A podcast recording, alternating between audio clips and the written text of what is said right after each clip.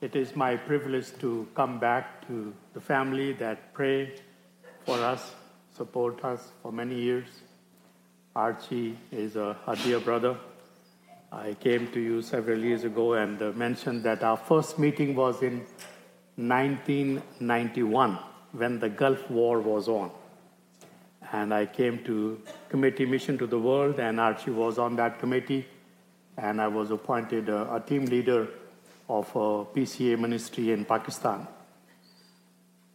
It has been a long journey, and uh, we are so grateful and privileged to come and report to you that God is at work. It is a difficult task that He has called us, but the work is going well. In spite of all ups and downs, the price is heavy. I just wanted to show you very briefly Uh, some of the photos that I will leave it here afterward that you can see. Uh, one church, there are many churches who came under attack, and uh, the churches were constantly under attack for several years, and uh, this is the scene uh, from where uh, this church looked like a mosque, and it was uh, built during the British time when the Britishers were there. Even when the Britishers were rulers, they had no courage to make it like a church because they, it looked like a mosque. And uh, even then, there's bullets all over when it was done one hundred fifty years ago. And uh, came under attack even then. So it's like a, a very difficult thing. But anyway, I won't show all this, but just to give you some glimpse that it is a really a heavy price tag that people pay for uh, their belief. My name was in the news several times. Um, I just brought few just to show you. Um, with the photograph and the description um, of the message that I share, um, twenty-three point five million people uh, in the city. And they can't come to the meeting, but uh, we get free publicity by the, the media sometime, which bring problem too, but uh, it is a, a really a great joy to, to see all that. But I'll, I'll leave that here so you can see later on. Uh, the other unbelievable story which was reported by Wall Street Journal, if you received that on uh, January twenty-seventh, this is just a printout. Uh, there are over four thousand people meeting in Dubai.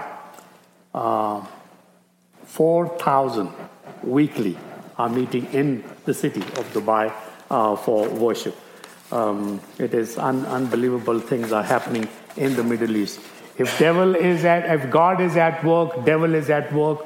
But we are so privileged to bear witness to His name, uh, that is so mighty and powerful. People yet have to see the power of love. People know the power of atom bomb. But people yet have to experience the power of love is greater than the hydrogen bomb can ever have. So I will uh, like to share a few things, but I also understand that there are some new people who have not met us, so I will briefly give you some uh, testimony how I came to know Jesus. And did you notice that I say how I came to know Jesus? It's a non-American language. Uh, the American will say, so-and-so have accepted Jesus. Grandma was uh, calling all her neighbors and friends and her relative because Grandma was praying for John, her grandson, and uh, was hoping that grandson will one day accept it, will accept Jesus. And one day he did. And she was so thrilled and happy that John has accepted Jesus. So she called her friends and relative and family, have you heard John has accepted Jesus? And if I wanted to be close to her, and I would say, Grandma, how nice of your little grandson, John. Thank you, John, for accepting Jesus. You were very gracious. You were very kind. You accepted this homeless Jesus. And uh, you are very, very gracious. It seems like it is up to me to accept and reject Jesus. The question is, will Jesus accept you?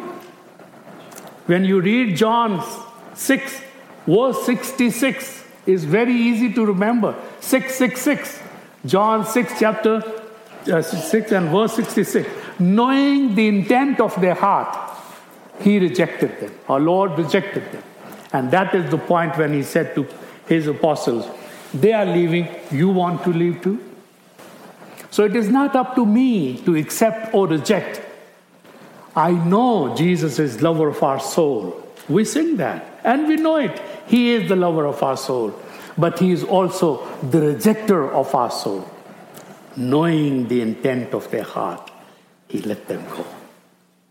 So in other words, we like to keep focus on ourselves.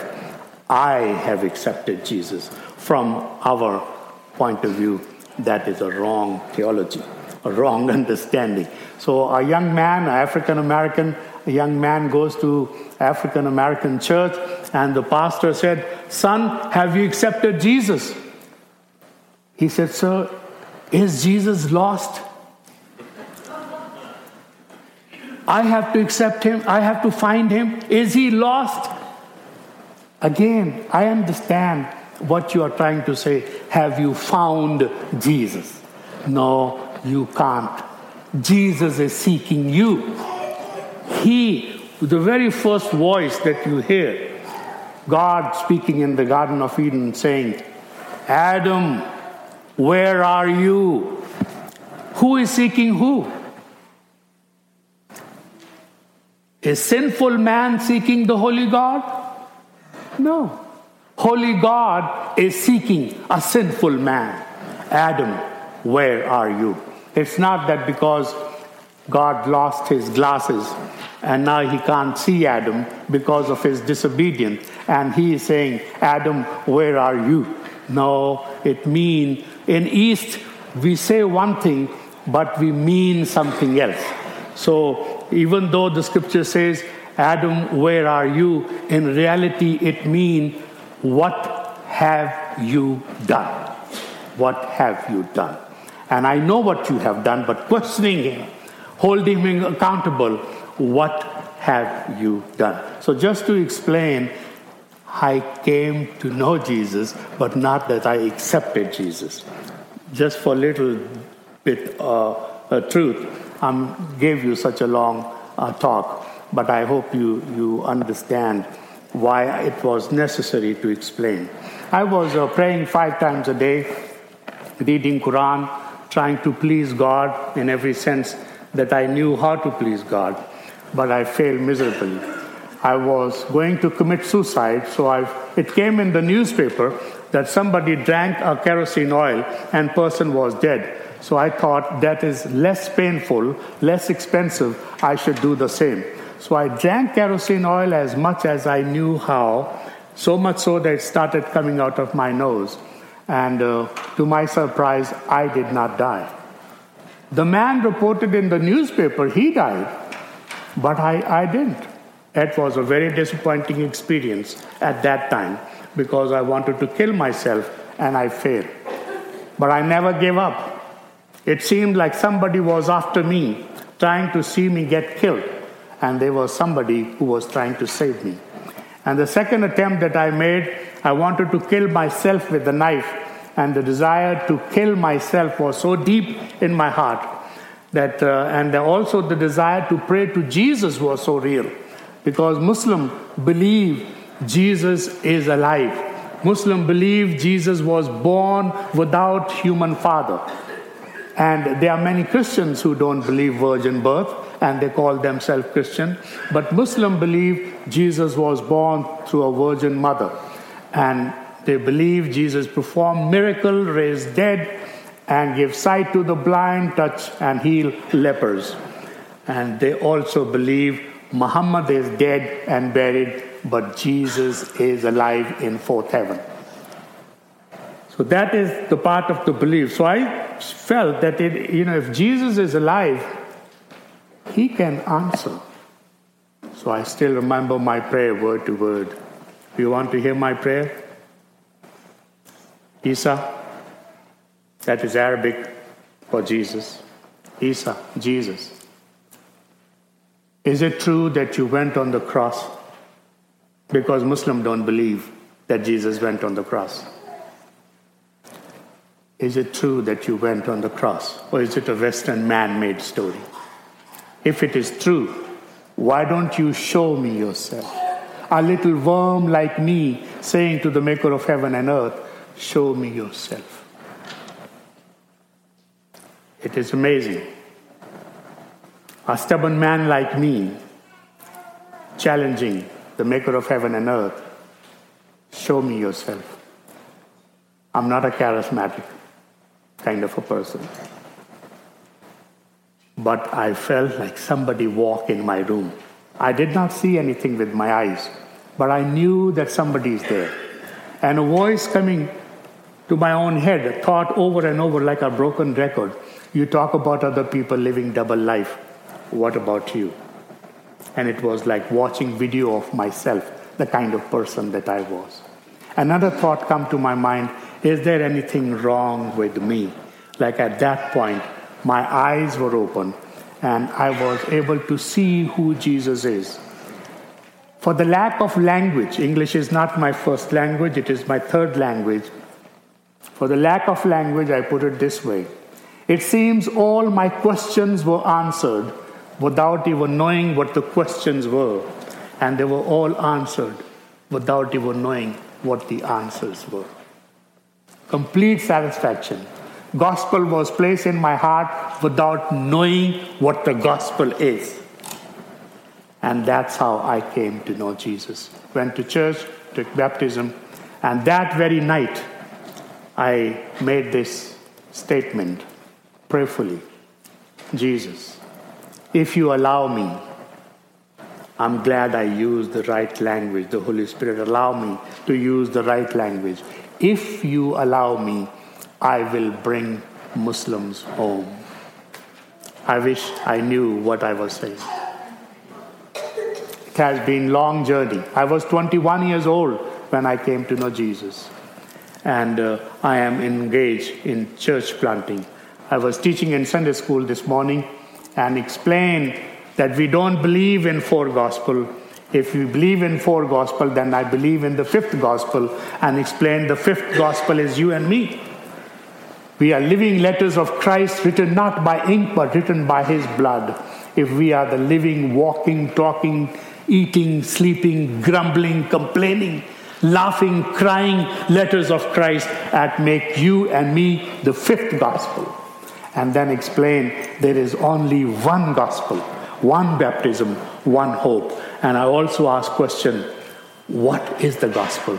And then they said, good news. I said, okay, what is good stand for? And the good stand for holy, good stand for God. And that's why somebody asked Jesus, oh, good teacher. And Jesus said, why do you call me good? Don't you know only God is good? That is your proof that good stand for God, good stand for holy. And that's why we call it Good Friday. Doesn't mean, oh, very good, very good. Jesus is crucified on Good Friday. No, Good Friday means God's Friday, Holy Friday, Sober Friday. Time to reflect and think what happened that day. People always ask question, and I always ask question, because I think this is the best way to communicate with people. We learn that art from Jesus. Jesus, you ask him one question, he will ask you two questions. And he always responds question with question. I wish I had time to go through the details, but uh, I was in a, one hospital in Karachi, and somebody asked me, how was church born? Where was church born? I was absolutely shocked with, with that question. So I said, well, we are standing in the hospital, and babies are born in hospitals. And uh, you asked me question, where was church born? If you would have asked me when the church was established, where it was established, I would have given you history from Acts of the Apostles and giving you the name and gone through a little bit of history of the early church. But since you asked me question where the church is born, I give you answer keeping the baby's birth in mind and give you answer that way. So I want to share that answer with you and then read God's word, and uh, I'll give you a little bit more uh, about the message that I Lord put on my heart.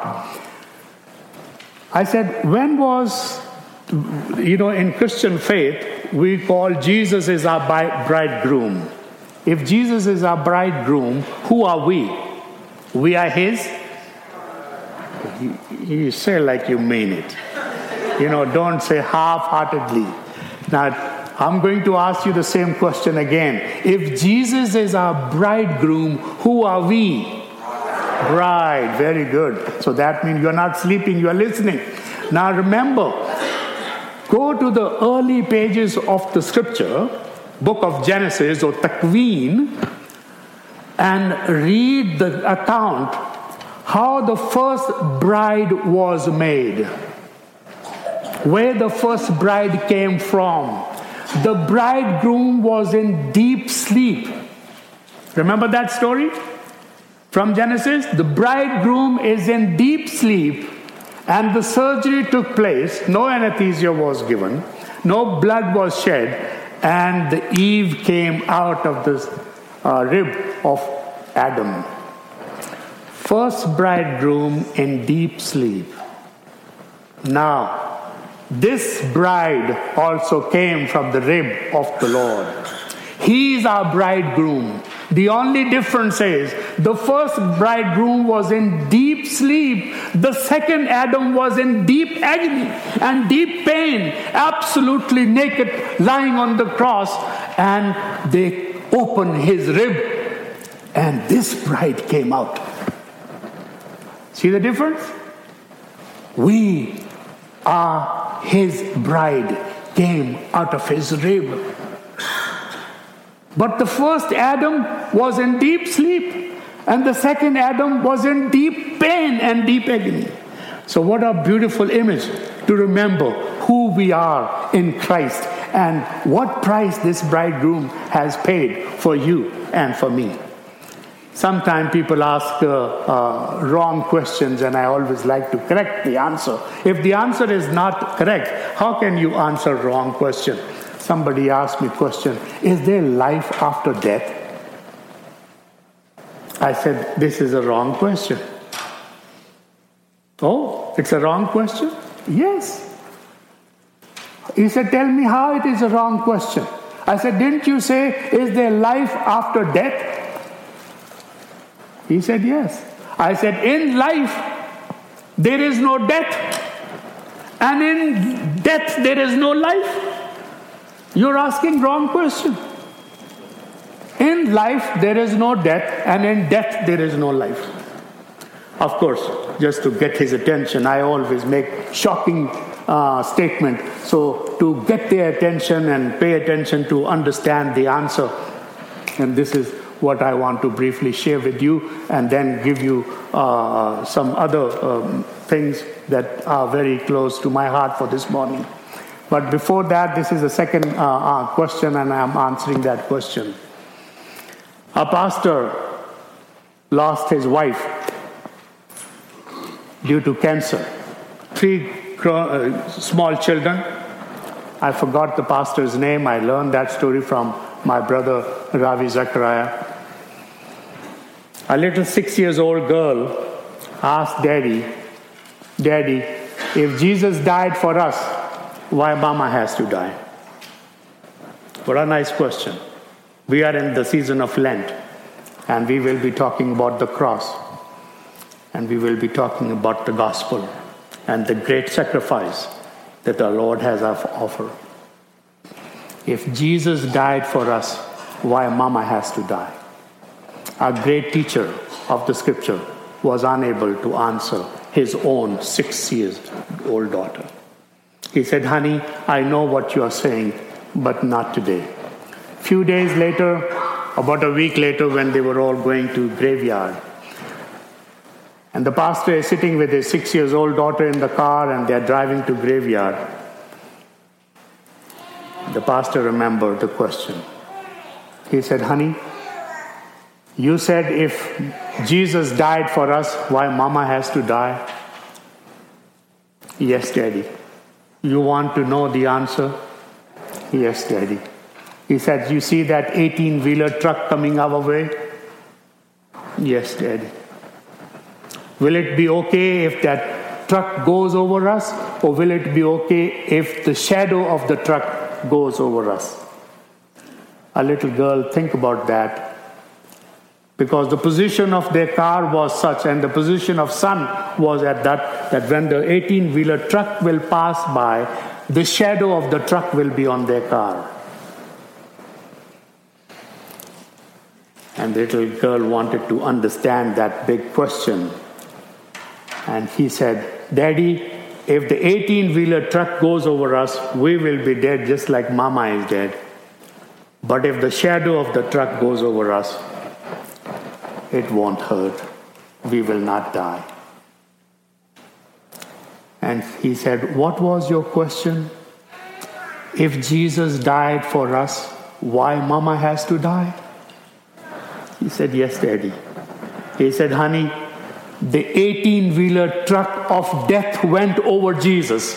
What your mother has gone through is just the shadow of the death, not death.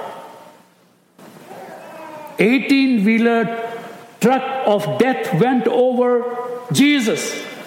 What your mother has gone through is just the shadow of death, not death. Now, brother and sister, I want you to think of Psalm twenty-three. I know you know the psalm by heart. Even if I, please read with me, even if I walk through the Did you say shadow of death? Even if I walk through the valley of shadow of death, not death. In absolute darkness, there are no shadows. Do you know that? That's a simple science. In absolute si- in absolute darkness, there are no shadows. Where do you see shadow? When you are under light. If there is no light, there is no shadow. So Jesus is the light to the world. And if we are going through the shadow of death, there has to be light. Jesus is there with you, even when you and I will go through the death. Even when we walk through the valley of shadow of death, I will have no fear because my Lord, my Master is there. The great Emmanuel is with us. And behold, I will be with you always.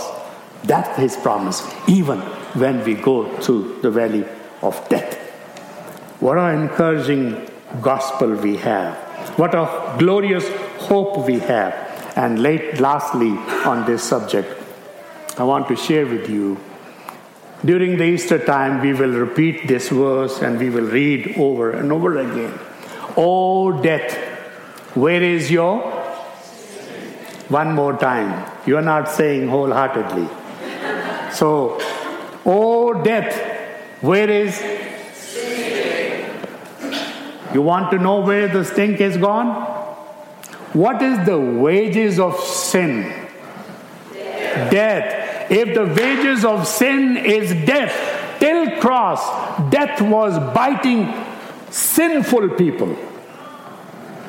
But on the cross, for the first time in the history of mankind, death took bite of the most holy, the most innocent, and death died. That way the victory was won. That way the stink is gone. And we are in that hope. We believe in not death, but in life. When the accident happened in the aeroplane, what are we looking for? Black black box. So our spirit is our black box. Everything is recorded there. This will not die. Ashes to ashes, dust to dust. But our soul will live forever because this is the breath of God. Will not die. In life, there is no death.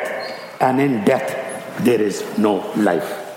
So Jesus is life, and there is no death in him. And the victory was won. So we walk in that victory. And now, very briefly, I know the you know, in our part of the world, I have shared that with you. You guys have watches, but you have no time. And our people don't have watches, but they have all the time in the world. So our teaching time is about um, two, I normally teach for two and a half to three hours every week. And that is uh, very unusual. Even in Pakistan, if you talk more than twenty minutes, people will be very bored. But in our little fellowship, we talk for many hours. And because we only meet once a week.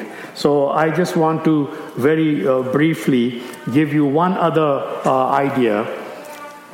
You know, I don't know whether you heard this before, but twentieth century was the worst century for Christians in the entire world. twentieth century was the worst century. More Christians were killed in the twentieth century that put all two thousand years together. What a terrible thing for me to say, that more Christians were killed in the twentieth century than put all the two thousand years together. This is all documented. It is all true. But what a terrible word I use, that they were killed. Are we not using the word martyred anymore? Who was the first martyred in the Christian history? Acts of the Apostle. Remember the name? Pardon? Stephen. Stephen, you know that name. And I just want you to think of that image. They are stoning Stephen to death. He kneeled down, put his hand up, and he's looking up, and the prayer is recorded. Won't read the whole thing, but he said, I see heaven open. This is the testimony of our brother Stephen, the first martyr in Christian faith. I see heaven open. And what was the next thing he said? When he see heaven is open, what he is seeing there? A son of God standing at the right hand of the Father. Did you notice that? Son of God standing at the right hand of the Father. This is the first time, my friend, and the last time that you read the Son of God is standing and not sitting. Every place else you read, Son of God is sitting at the right hand of the Father, but he is going to receive his first martyr. He is standing to receive Stephen.